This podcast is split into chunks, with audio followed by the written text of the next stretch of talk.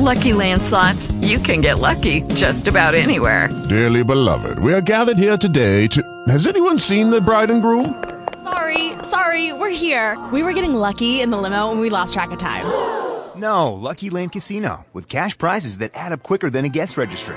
In that case, I pronounce you lucky. Play for free at LuckyLandSlots.com. Daily bonuses are waiting. No purchase necessary. Void where prohibited by law. 18 plus. Terms and conditions apply. See website for details.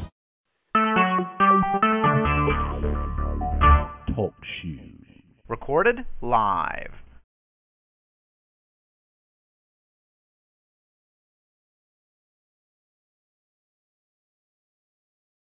Brainosaur presents the Weekday Warriors of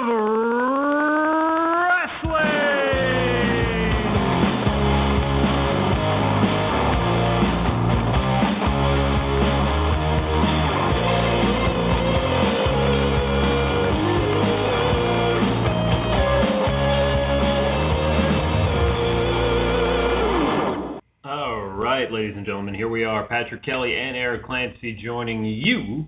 August 24th, 2015. It is the Weekday Warriors of Wrestling on Monday. Um, uh, we have a lot of stuff to talk about because we uh, two week break. Had a big weekend. Yeah, we had a big weekend. Uh, Brooklyn, Brooklyn, and more Brooklyn, and there will be Brooklyn tonight. Um, a lot of content, some of it good, some of it not so good.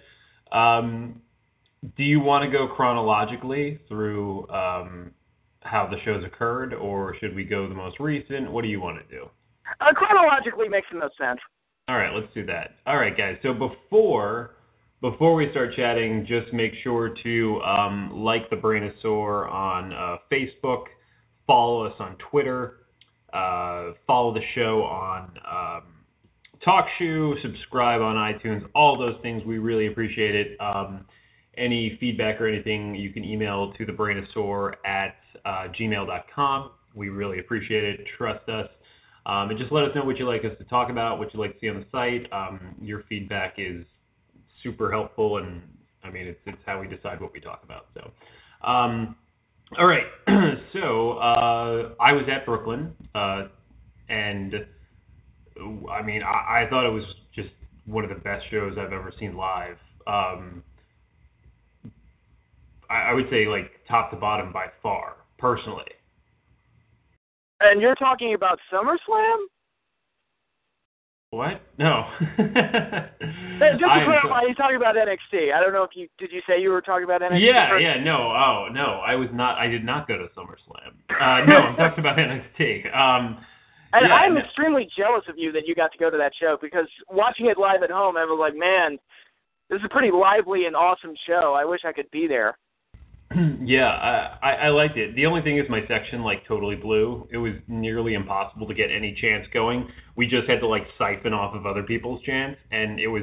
I swear, the guy next to my friend uh, Kelly and I went, and she um, she was sitting next to this guy who I swear to God was just he did not say a word the whole time. He just stared straight forward. And I, I guess you're welcome to watch the show however you want. I just I I'd never seen that before. So um, kudos to you, silent man.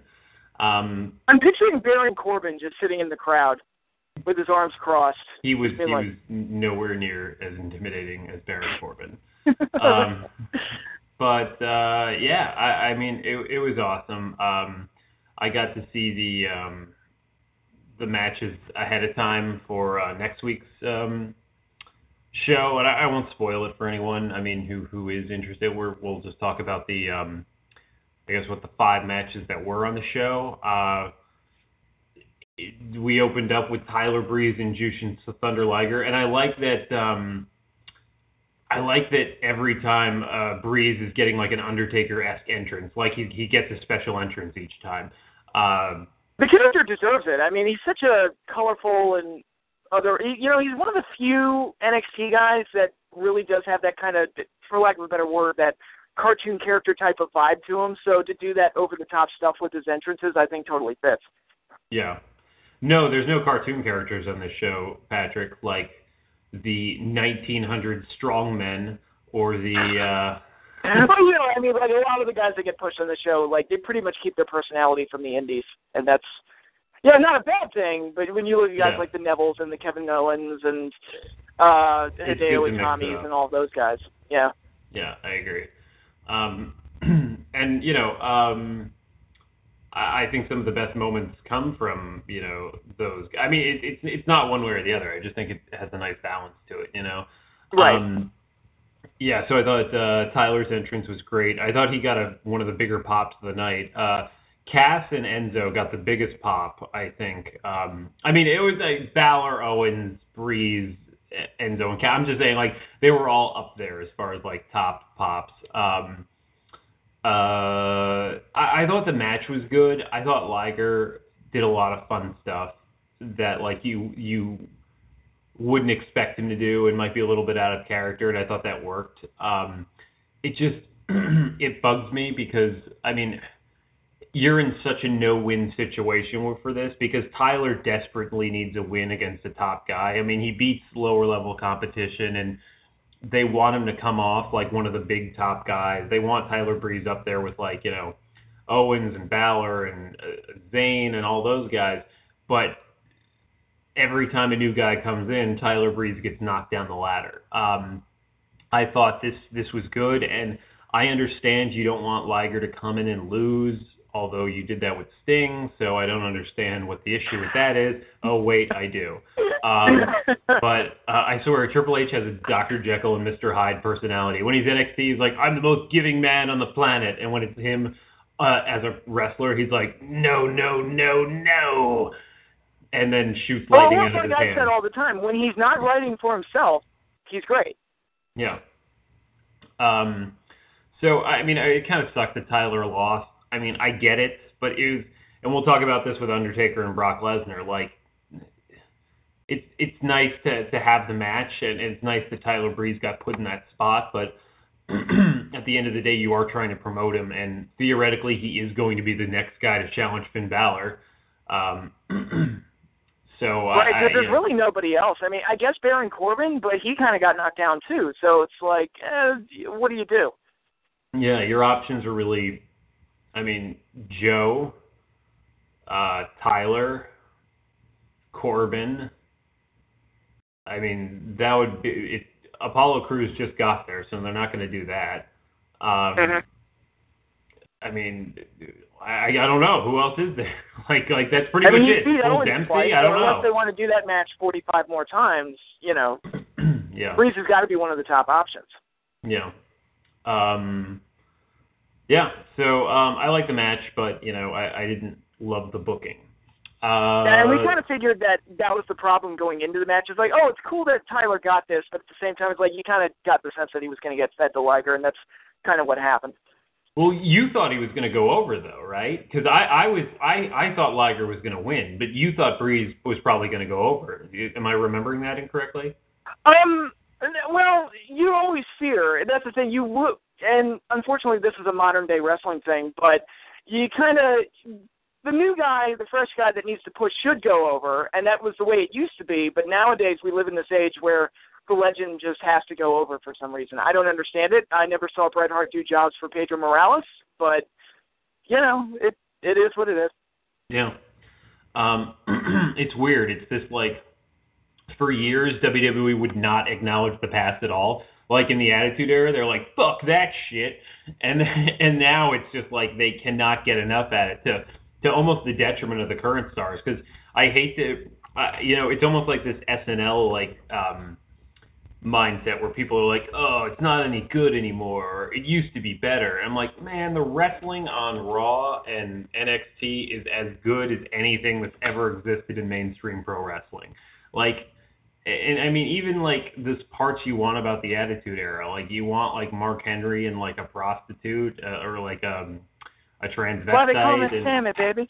yeah, you want like, you know, I mean, like think about it. Like there were parts that were good, there were parts that were bad, but like regressing and like doing the same stuff is is, is not going to work. Um, so I mean, Nostalgia is a powerful drug, and it you know gives you rose-colored glasses that sees you know let you see past a lot of the faults. Yeah, exactly. Yeah.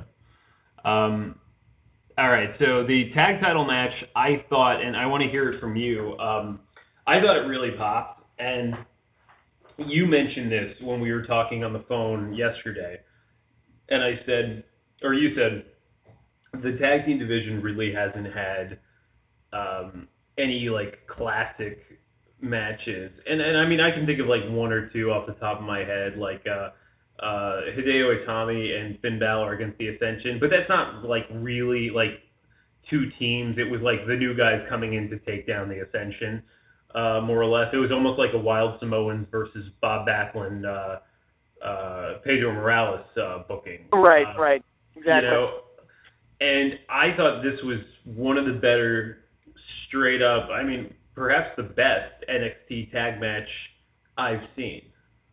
I would agree with that. Um, the tag title match is usually not a major highlight on these takeover specials. Uh, for shows that normally, you know, grand slam, home run, whatever you want to say, uh, you know, all near perfect shows. The tag title match is usually, you know, ranges from okay to you know solid, but never really a major highlight. This was the, probably the first time I felt like, wow, the tag title match was a, a major highlight. Um, I thought Enzo and Cass versus Blake and Murphy at the last one was really good, but I think this one surpassed it. It gave uh, the storyline in ha- at hand a big payoff. You got the nice little surprise of including Blue Pants, which was great, and it was a lot of fun, really well worked, and you got a title change that was very satisfying. And I know you feel this way too, but I've been a big fan of the Vaudevillains ever since they showed up, and to see them finally get the tag titles, I think is great. I think they're the best team in NXT. They have been for a while, so uh, they entertain the holy hell out of me. So I'm just I'm glad that they got this. Well, I, I think a thing that I like a lot about the Vaudevillains is they haven't been really watered down, and maybe it was the fact that they were off TV for like two months, but Mhm. it, it, comes off to me like a lot of times when you turn heels face, they lose so much and they become like typical WWE baby faces. Not so much in NXT, but you know in WWE it happens. And the That, Vaudevillains. that sums up Edge's whole career. Yeah, right. Yeah, spare, spare, spare. Um, the uh, the vaudevillains have never really they've turned them face without ruining who they are or compromising their character, um, and it's worked really well. And I, I mean, they're they're pretty much the same people that they were before. Because I mean, what what were the vaudevillains doing that people didn't like it? But like they were old timey strongmen. They were ridiculous. Like they're still ridiculous. They're still old timey strongmen. Like they they're they're chivalrous. They're they they do the things that they've always done. So th- there hasn't really been any change, which I appreciate. Um, and they haven't been watered down, and I like that a lot. I thought this was a really organic title change. I think a lot of people um, have said, uh, Buck Woodward notably says this. He's like, every match is a five star match until it begins. And I have always said that that's absolute bullshit. Like, if Oh, you we're talking about SummerSlam. I have plenty to say about that, but keep going. yeah, I mean, like, if you think that a match is, is a five star match until it begins, like, I get what you're saying. Like, anything could happen. I fucking get it. But if you discount the characters and the and the build of the match, then like I don't know what to tell you because that informs how you react. It informs how invested you are. Um, like I, I don't know what world you're living in if you just think like people can just roll around and just have a great match. Like I don't fucking care if you like. Well, maybe if you like did a 450 splash up the rafters, it could be. But you know, I mean, in general, the um, you're not going to be able to do anything if if the build up sucks. And I liked this build up. It wasn't complicated. It wasn't like flashy, but it was a simple storyline. The Vaudevillains could not beat Blake and Murphy because Alexa Bliss was always a wild card and she was always uh, screwing it up. And the only way they could do it was if they neutralized her. They got Blue Pants. She did her spell. Like the story would have been, can Blue Pants do it or can she do it? Because we know the Vaudevillains can beat them, and Blue Pants was able to do it, and they won the title. And it was an And it makes sense to do it the way they did because Vaudevillains, being the chivalrous gentlemen that they are, they are not going to physically assault Alexa Bliss. So Correct. It, yeah, it it- made sense character-wise. character trait. Yeah, it made sense character wise. And Blake and Murphy, um, you know, it, the build up for them had been so great because they've evolved and their their characters have been built up so, in such a way where okay, they start off and they upset the Lucha Dragons and they're just these like high energy guys, but then they're like kind of everything NXT fans hate about wrestlers. They're just like They're loud music for no reason. They're a lot of high energy, but no real distinct character traits beyond being there. Um, and they start getting confident with that, and they start kind of becoming a little bit of a jackass. And they deal with Enzo and Colin, who are jackasses, but are beloved by the fans because of it.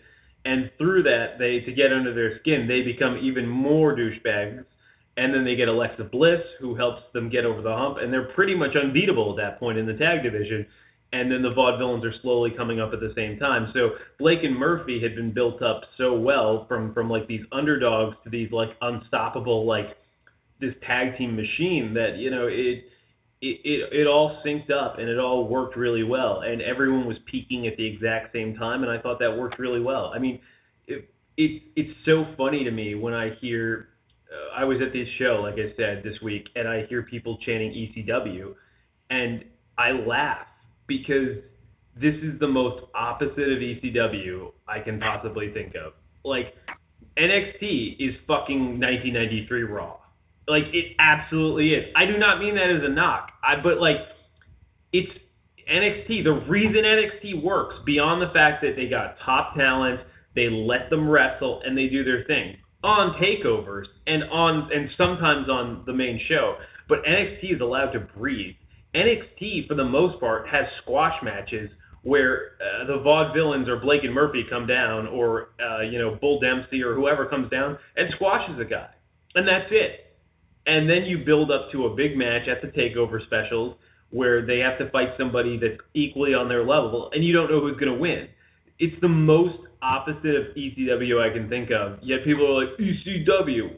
This is exactly what ECW rebelled against. Unfortunately, now ECW style is the standard, and NXT, going back to its kind of uh, squash match pre Eric Bischoff 1995 uh, Nitro roots, is the uh, is the rebel in its own odd way. And I I just find that so so fascinating you know. And it really works. And I have to say, when Dusty Rhodes passed away, I was fearful that NXT would lose that element because I felt like a lot of what you see is his influence.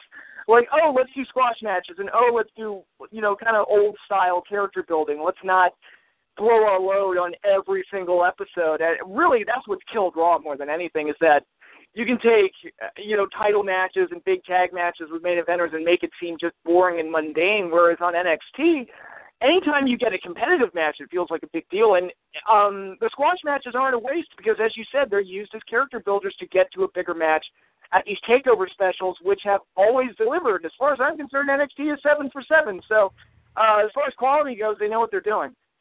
Yeah, well, I mean, people can always be like, "Oh, squash matches," they're you know, and they'll, and I, I feel I'm such a fucking broken record with this shit, but like you can say or do whatever you want and think you're the smartest wrestling fan in the world. And you can be. You can be Vince McMahon watching this. If you see something over and over again, you will believe it. Like I've said it to Patrick time and time again. If you go on if you watch a show and people shoot everybody like like let's say it's not even guns. They shoot people with Nerf arrows and they say these Nerf arrows will kill you if they hit you. So they start shooting people with Nerf arrows. Everybody starts dying. You're going to start believing that Nerf arrows are dangerous, and the next time somebody cocks one back to shoot it, you're going to like go, holy shit, he's going to shoot him, despite the fact that it's a fucking Nerf arrow. Because for the past few weeks, whenever somebody gets hit with a Nerf arrow, they die if you tell me that Dolph Ziggler is a winner and all he's done is lose matches, I'm not going to believe you because all I've seen him do is lose. It doesn't matter what you say or how you do damage control on your like half-ass storyline. What you show us and what you do is what matters. That's why for years it was such a ridiculous thing when they portrayed John Cena as the underdog, despite the fact he was the fucking kayfabe most unbeatable guy in the company. And it's like, be honest, understand what you are and NXT does that, and they establish certain guys as winners and certain guys as losers, and it means something. It's kind of like uh, how Lucha Underground does things. And I, I hate to be like of the broken record, but like squash matches help establish guys as winners when you don't want to waste a guy like when you don't want to have what we had on SummerSlam, which is guys that probably shouldn't be wrestling losing just because they want to have the match. So we'll get to that in yeah. a little bit, but yeah. Um, mm-hmm. So uh, next we had Apollo Crews and Tye Dillinger. Apollo Crews Um, I like Dura. I think he's really good. I've seen very little of him before, but I liked what I saw here. He's very athletic, very strong, and yeah, it looks like they got another new star in the making. Yeah, I um, I mean, I I saw the highlight reel when they signed him, um, and he was a very touted um, signing for them a few months ago, and he's um, the one thing that I would that I would have said just seeing Apollo Crews, and granted it was a highlight reel, uh, not from this match, but from his previous matches, and he didn't do it in his debut match, and I was happy about that. Would be like slow it down a little bit, like like, dude, you can fucking do anything you want. You can do standing shooting star presses after like a Steiner screwdriver and like, you know, the Phoenix splashes and whatever. Like, you don't have to do it all in, in like two seconds, you know? Like, like Mhm. space it out. Like, there's only so much excitement I can take at once. And and he did that. And he he finished them off with like, with, it was a standing moonsault, right? It was a great standing Right. moonsault, but that was it. And I, and that was, I mean, that was all you needed, man. You didn't need to do all that crazy stuff. And I'm not saying like have shitty matches, but I'm saying like don't blow your load all at once. Like like like pace it out, you know. And I- Well, And- I think to use Dolph Ziggler as a bad example once again, but I, all of his moves are completely pointless except for maybe the zigzag, because that's really the only move he uses that I think can beat anybody, because that's what WWE has presented. And he has all these other great moves like the Famouser, and um, I think he has that like face buster off the top rope, and all these other ones that he never wins with. So why should I care? yeah, I, I and just you. Apollo Crews getting that standing moonsault over, I'm like, oh, well, that looks dangerous. And he's probably got like 40 other moves that he could use as finishers. So, you know, I look forward to seeing more from him. Yeah.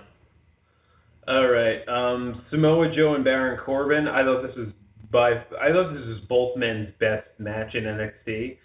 Um, I kind of like the match with Rhino more uh, from the last Takeover special, but yeah, as far as Corbin matches go, I thought he's showing some great signs of improvement. Yeah. Um, I thought that um, I you know it was just a big slugfest, and I thought that that I I mean that in a positive way. Um, they they they both kind of came off really well. I thought Corbin came off well. Um, I, I liked the idea that he passed out, but maybe you know the ref could have dropped his hand three times, and he's like, you know, I didn't tap out. Um, I think they can do some stuff with that. I thought he he, he healed it up really well. Um, I, I think there's a difference between. I think Sheamus has like X Pac heat, and Baron Corbin has like legit heat. I know people hate him, but I, I, I think he's. And I don't I don't love Baron Corbin as a worker, but I think he can possibly get there. Um, so I liked it. I thought it was a good match. I thought it was a nice change of pace as a, as a match. Right. I think Corbin may have started off with X Pac heat, but they evolved him into a way that made it work. And I love this direction with his character, especially since NXT is like WWE's like you know gathering of the indie stars, and he's like the one guy that's like, look, I didn't do any of that crap, and I just go out there and kill people. So Yeah. okay, and just make that his thing. Again, like you said, be honest and make that his character, and it worked. Yeah. All right. So next we had the match of the night, without a doubt. Possibly the match of the year. Yeah, I think it's up there. I I think I think you put it up there with uh, the triple threat from Royal Rumble. A few Um, matches from New Japan that I've seen, like some of AJ's work and Great Okada and Tanahashi. hmm Uh, maybe some of the matches from Ultima Lucha, but uh, you know, overall, I, I thought that this match was absolutely amazing. And I was telling you yesterday when we talked, I I was so emotionally like charged up by this match and so invested in what was going on that it got to a point where I was like, man, if Bayley doesn't win, I might cry because it'll be Yeah. heartbreaking. Yeah, yeah. Um, yeah. uh, and thankfully she did. Um, I mean, it was great. Uh, The entrances were like a microcosm of the characters. Um, The match itself was, I mean, Sasha continues to do like all the little things that really just suck you in. Like, I mean, the stomping on the hand Oh. during the bank statement was brutal. The putting the hand into the um, into the steel steps, and it's just like little things that Sasha does where it looks like she's actually trying to win a fight with you, and it, it's just details like that that really go a long way towards uh, immersing yourself in the product. And um, I mean, the the final the final sequence that you and I talked about yesterday, from the bank statement to the finish, was fantastic Bayley reversing it was amazing. The top rope uh, uh, Bayley Kenrana was amazing, and then just that the the throwing of the headband and the, the like the hulking up, and then that like just bomb of a of a uh, Bayley to belly was was amazing. And I mean, you could hear it. You could hear the the audience count with that. It was um it, it was such next level stuff. And I don't mean for women. I mean for wrestling. You know, and that's exactly what it should be. You should have the best characters. Um, uh, you know, working the best matches as hard as they can. And I mean, I can't. I, I mean, I know everyone said it, so I don't know what else to say. But it was it was just uh, it was it was great. It was it was better than I would say any of the matches at WrestleMania. Um, you mean one of the top five greatest WrestleManias of all time? yeah, people say that, don't they? Yeah, they do. I don't get it. I I think maybe it's one of the top five most surprisingly not awful WrestleMania. I, I think it's got that 22 vibe going for it. Yeah. Where it's like, oh man, I thought it was going to be awesome, and then Seth Rollins cashed in. Like I honestly feel like the Seth Rollins cash in because it's not like I don't mean to get off topic here, but um, let me take a look at this card. I mean, it was it 30, uh, 31, right? Mhm. Or, or play as they called it. Um, Play button. Uh, yep. play button. Um, and next year's is Cowboy Star. Yeah, Cowboy Star. Um, because it's too old. Uh, I mean, the Undertaker Bray Wyatt match was not great. Um, or really it wasn't good. even good. I. Um, Rusev and Cena. Eh, I mean, the tank was cool. That was about it. Yeah, cool Um, entrance, good match, but you know it had that inevitability to it. It's like, yeah, we know, Cena wins. Yeah. LOL. Uh, AJ and Paige against the Bellas was like a Raw match. Um, Orton and Seth Rollins. I I think people remember the the RKO and they're like, yeah. Um, the ladder match was like it was a ladder match, but like it was the same thing you've seen out, out of any Money in the Bank ladder match, basically. yeah. Um, uh, Big Show winning the Andre the Giant Memorial Battle Royal was just so Big Show could win it. It had real no storyline purpose.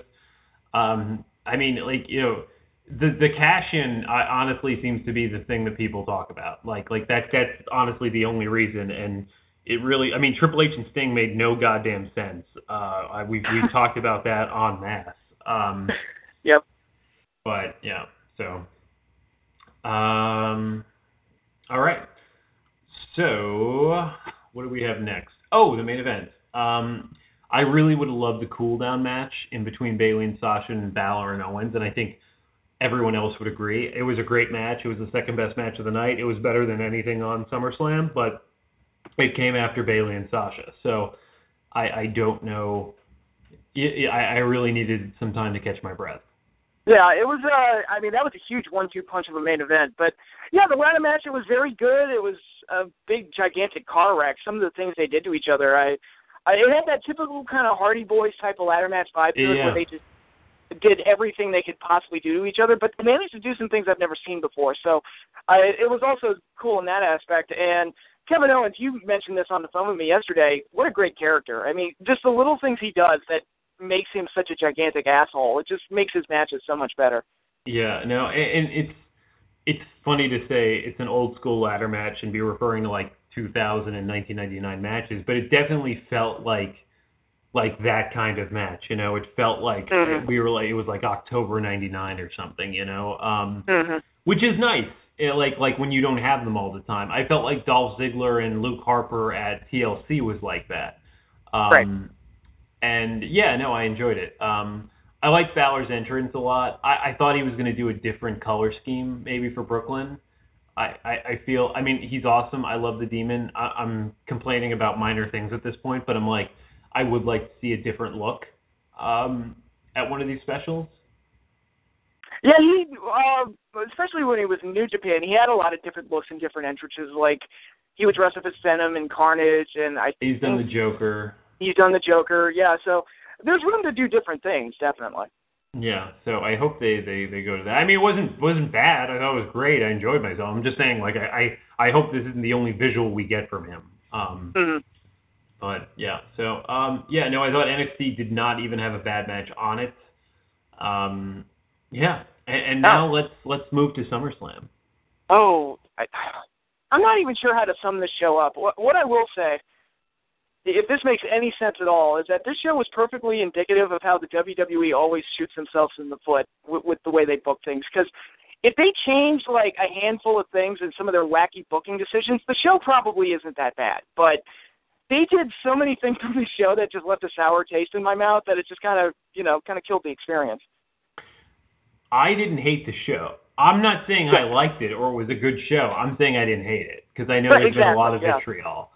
Um, and I understand there are like some things that happened at the end where pissed people off. But um, I, I mean, I guess let's start with Undertaker and Lesnar because Oh, that Les. was that that was I mean that had the most controversy at it. Um, So Undertaker's supposed to be the heel, right? I mean, that's their intention. I guess so. Okay, let me start off with this. the next time somebody tells you like what a fucking locker room leader Undertaker is or how great he is, like 'cause I mean, I guess he's supposed to be the heel, but like it's it, they're not treating it. They're treating it like it's a face ma- a baby face match. But like the next time someone says how great Undertaker is, just like look how fucking hypocritical he is when he has to treat someone else like people have treated him in the past.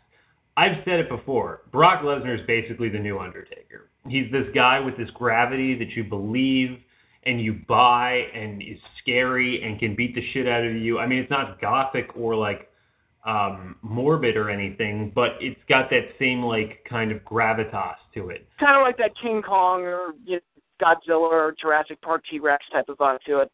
Yeah, yeah, he's just this force of nature. Um, Mhm. fucking Brock Lesnar sits up. He does the Undertaker sit up that he did with John Cena and laughs, and that's like his thing. That he's like this. He's so fucking destructive that he does it. And Undertaker, like to what has been memed to death already, like kind of it's not people are like it's a maniacal laugh. Like I didn't get that. I get that it was like Undertaker like hey, hey, hey like making fun of Lesnar, and it's like holy shit. You know what?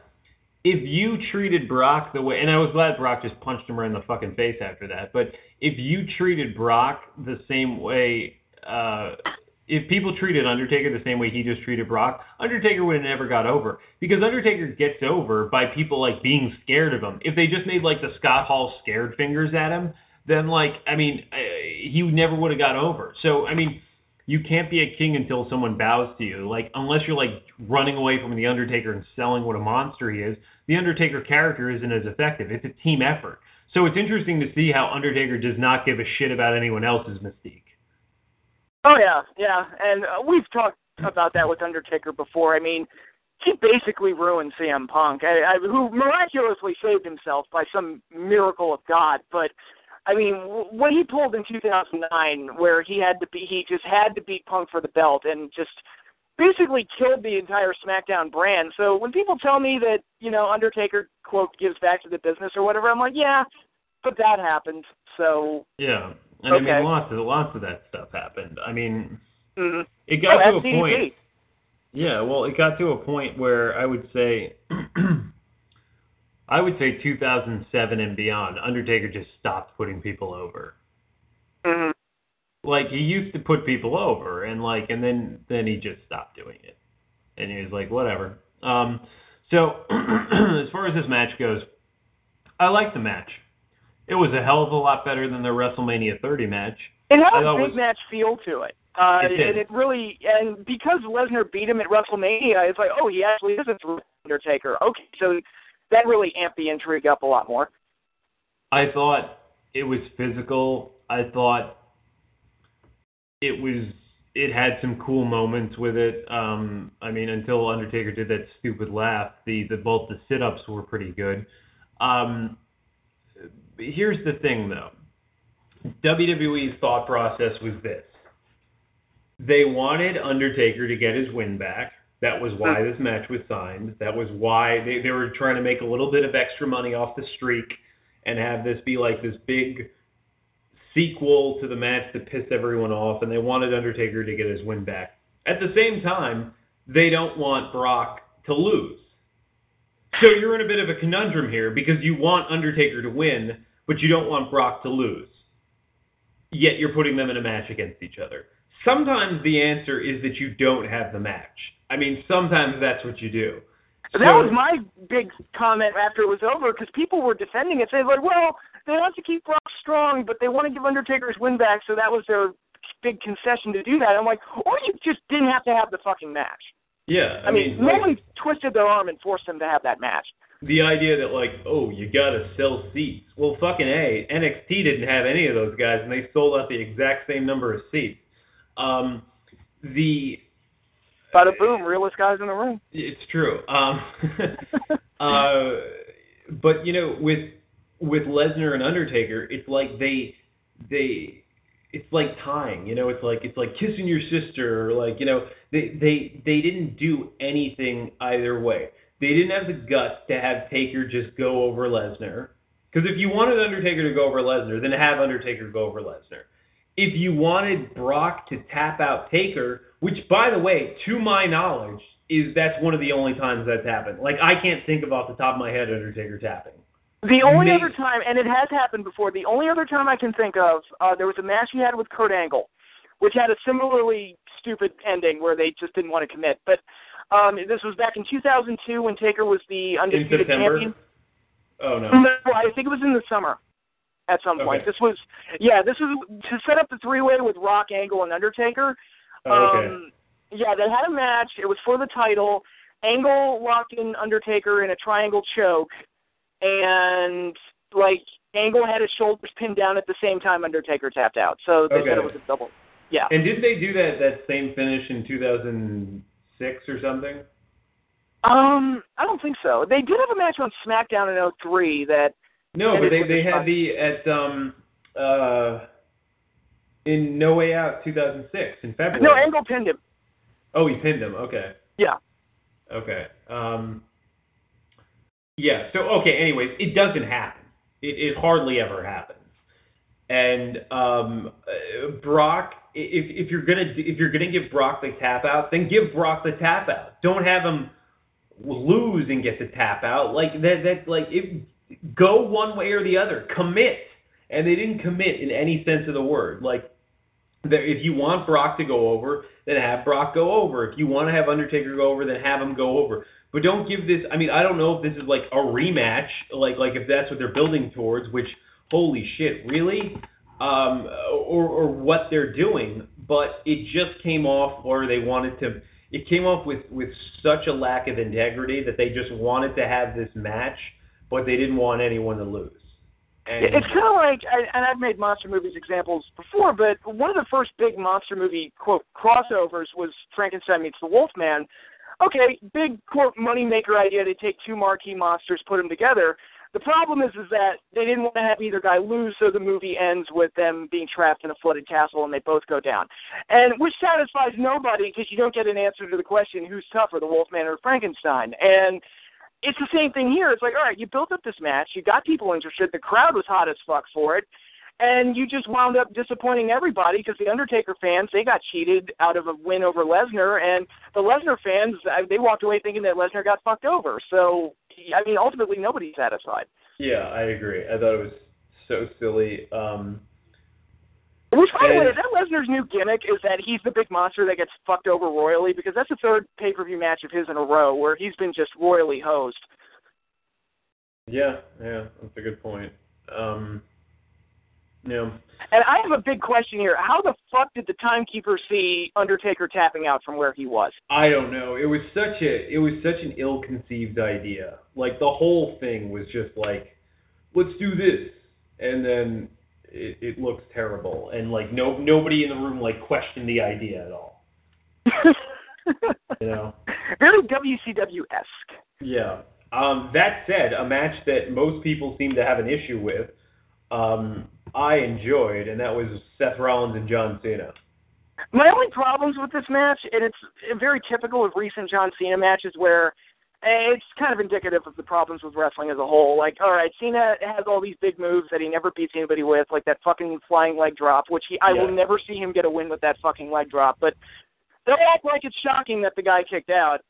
Um, and oh, yeah, you know, well, of course. I mean, that shit's not going to change. I mean, I agree with you on that, but Right, and Seth hitting that top rope superplex and then into the Falcon Arrow, which looks amazing, but Cena takes out of everything, so that got rendered useless. So a lot of that stuff going on, but overall, I thought the match was very exciting.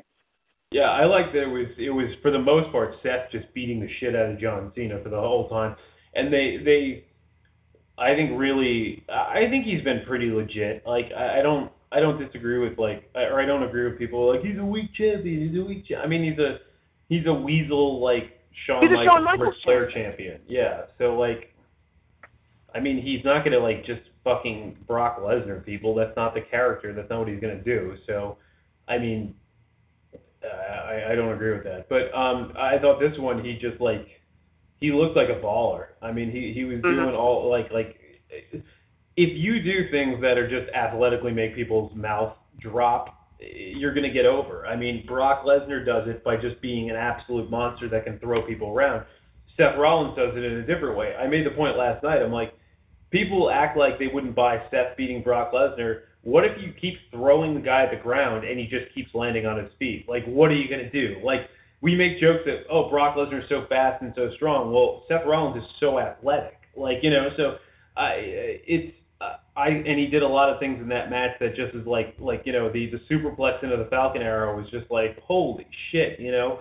Um, Mhm. Same with the Phoenix Splash and then landing on his feet. I mean, some of the things he can do is just like, oh my god! Like they Now that you said that, it really makes me realize how much of a missed opportunity that match with Lesnar was because it was again to throw Undertaker under the bus. They kind of used that match as just a oh, that's just a roadblock to put Taker back in the spotlight, and you know, yeah, well they is kind of could an afterthought.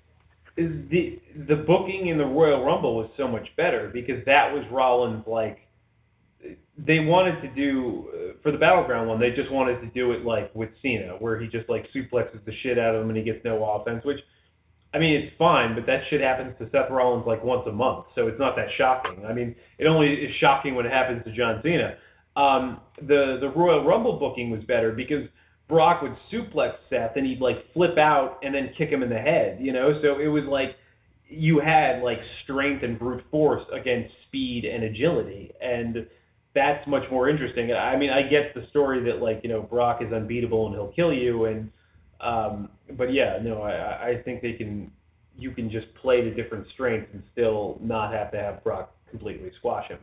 Um but I, I thought the match was good. I liked the finish. People like people got mad, and I'm like, you know, like first of all, it makes perfect sense because Seth Rollins gave Jon Stewart the belt like weeks ago. So, like they established in in kayfabe that they were like on the same page, and they were like, uh, well, we had our feud, but now we're over it, and like. Jon Stewart's probably he's basically a normal wrestling fan and hates John Cena, so that makes sense. Um, uh, the only thing I didn't like about it was the execution in the fact that you knew the second he was out there, he was hitting John Cena. Uh, and I've seen that spot get messed up so much. It's kind of like uh, Hogan and McMahon at 19, which I guess we're not supposed to remember that match. But when Piper did his, it's like you just knew he was going to hit Hogan with the pipe. It was so obvious that, and the fact that they tried to make it look like that wasn't going to happen just kind of felt forced, and that happened here as well. Yeah. Um. Yeah, I agree. Um. So yeah, that was good. Um, of course, John Cena's going to win the next 19 matches because whenever you beat John Cena, you owe Father Time a debt. Um, oh yeah, past Kevin Owens. Yeah. Um, Sheamus and Randy Orton, I don't even want to talk about. Like, I mean, this. Uh, is- the RKO spot was cool. That was about it. that was about it. But I mean, like, yeah, Who I, I don't know what to. I honestly don't know what to say. I've seen this match a thousand times. I I don't know what to tell you that I haven't said before. Like Sheamus just there there is something about him that is just inherently uninteresting. I don't know what Mhm. it is, but but he is. Um, the New Day, however, is like on a fucking another world as far as like mid card tag team heel shit. Like we're like we're He's got a good voice. I oh yeah, I mean we're at DEFCON Edge and Christian at this point. I mean like the the opening is just so so good and the the mic work and the dancing is like first of all, where has this Kofi Kingston been for the majority of his career? Like Kofi for so long was this bland vanilla white meat baby face that just like I'm gonna kick you and try hard, and now he's like freaking hilarious. And I mean, all of them are like. I did not like Xavier Woods. I was not the biggest Kofi Kingston fan. Biggie I liked, but I didn't think they were using him to full potential. And now these guys, like I, I guess all you had to do is get these guys over was give them an awful gimmick that they can get meta with and like you know a postmodern with, and just make fun of and parody the shit out of it to the point where they become the funniest act on the show. And I mean, I, I love this match by the way. I thought it was action packed. I thought everybody got their spots in in a way that made sense. Um, uh, Titus on the hot tags are, are fantastic. Um, I, I thought the tag team match was a plus. Oh, it was very good. And again, like you said, the New Day, they were just so endlessly entertaining that they could make just about anything work. Even Xavier Woods outside is kind of the non wrestling quote manager role. I mean, he's listen to him talk on the outside. He's hilarious. You can't even get a hamburger because all Big E sells, Patrick, is the tricep meat. there you go. Um, yeah, no, he, Xavier Woods is hilarious on the outside. I mean, I, I can't get over how good they are. Um, what did you think of the? Because the match was whatever. What did you think of the booking for Rusev and Dolph Ziggler? Um, if the storyline was good, it would be fine. The problem is that the storyline sucks, and the ending just makes it look like it's going to continue. So I'm just like, oh crap. Oh, it is. It's going to be a. Um... But countouts on the on their own don't really bother me as much as they do other people because I can kind of sense like, oh, they're they're going to evolve the story beyond this point. Yeah. Um, but if the story's good, it, it would be fine. But you know. Yeah. Uh, do, do, do, do. What? Uh, what do you think of uh, Stephen Amell and Neville versus? I thought Stephen Amell was great. I thought that was one of the best uses of celebrity they, they've had in a long, long time. Yeah, he really surprised me. I mean, normally when you put a celebrity out there, your expectations are lowered. But I, I looked at it, I was like, man, for a first timer, that's pretty damn good. I was impressed.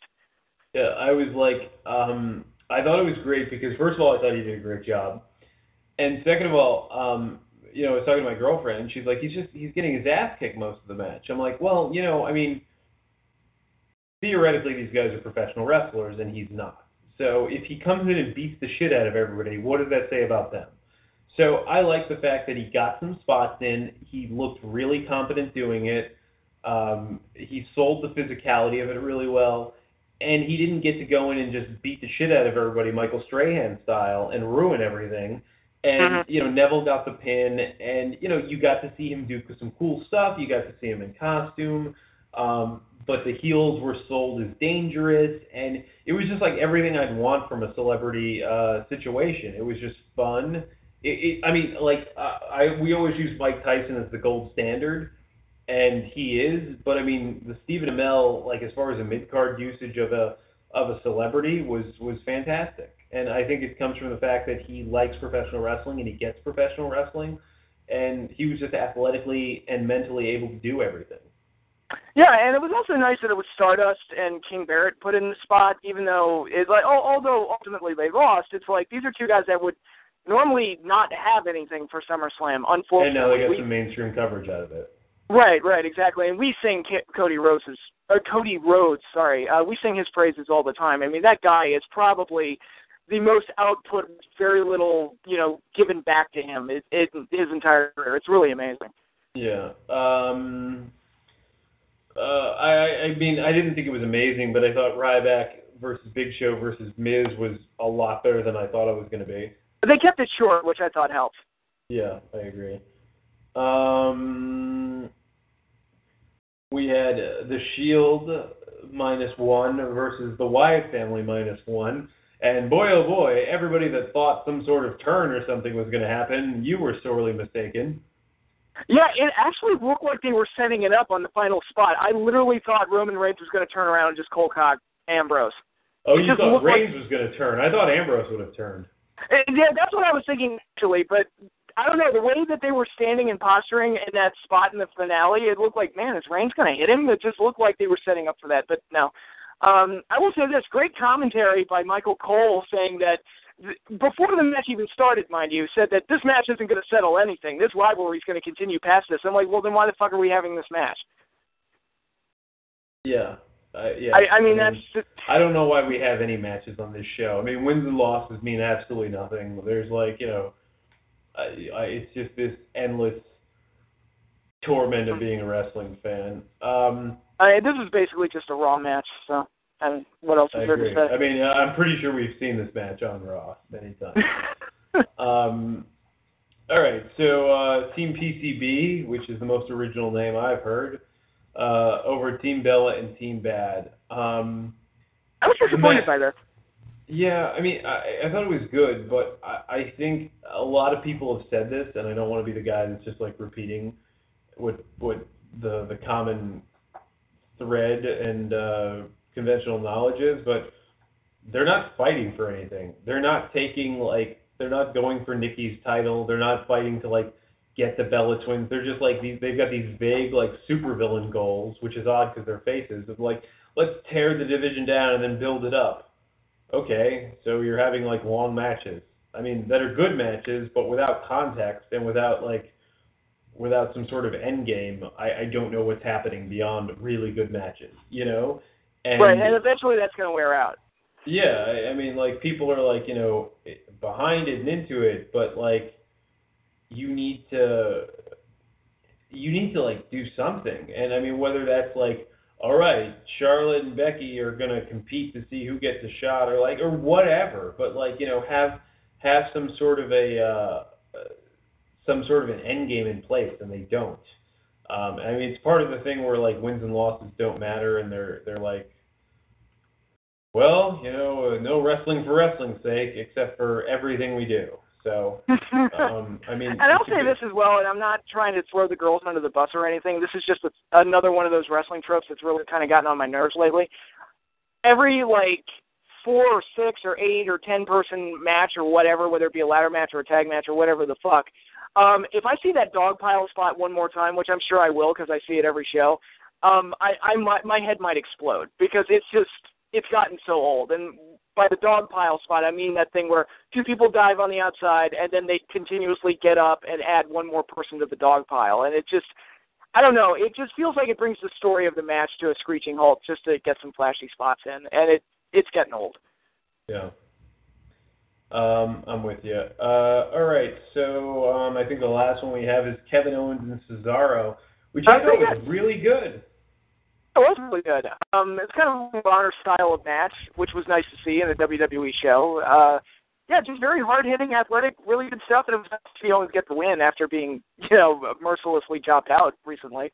Yeah, I think Kevin Owens really needed it. I mean, I know Cesaro does too, but um, Owens has, has been ever since that Cena feud. How many times do we say that? oh, just ask Bray Wyatt. Um, yeah. So, uh, right, Jesus, and Rusev and all those other guys. Uh, Rusev came out relatively unscathed compared to others, but all right. Um, I think those are the shows here, Pat. Um, uh, tonight we're gonna have Raw, so uh, hopefully we can do a show later in the week. Um, uh, we'll see how that goes. Um, anything else you wanted to bring up? Um, nothing else at this point. Uh, it just you know, with its flaws, SummerSlam you know made for a big weekend and it allowed NXT to have a really big show that really delivered on all cylinders, which was fun. If you have not seen NXT Takeover Brooklyn, I highly recommend it. It's going to be, you know, you will enjoy it, even though it's two or three days after the fact. It was really fucking good. Yeah, yeah. I mean, yes.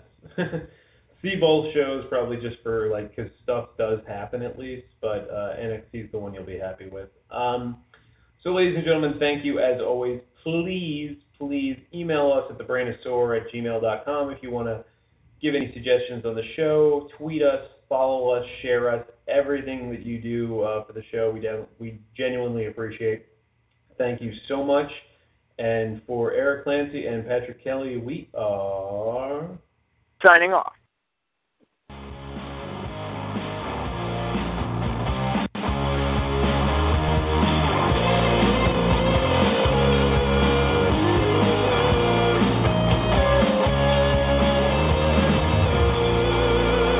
Judy was boring. Hello. Then Judy discovered ChumbaCasino.com. It's my little escape. Now Judy's the life of the party. Oh, baby, Mama's bringing home the bacon. Whoa, take it easy, Judy. The Chumba life is for everybody. So go to ChumbaCasino.com and play over 100 casino style games. Join today and play for free for your chance to redeem some serious prizes. chumba ChumbaCasino.com. No purchase necessary. Void where prohibited by law. 18 plus terms and conditions apply. See website for details.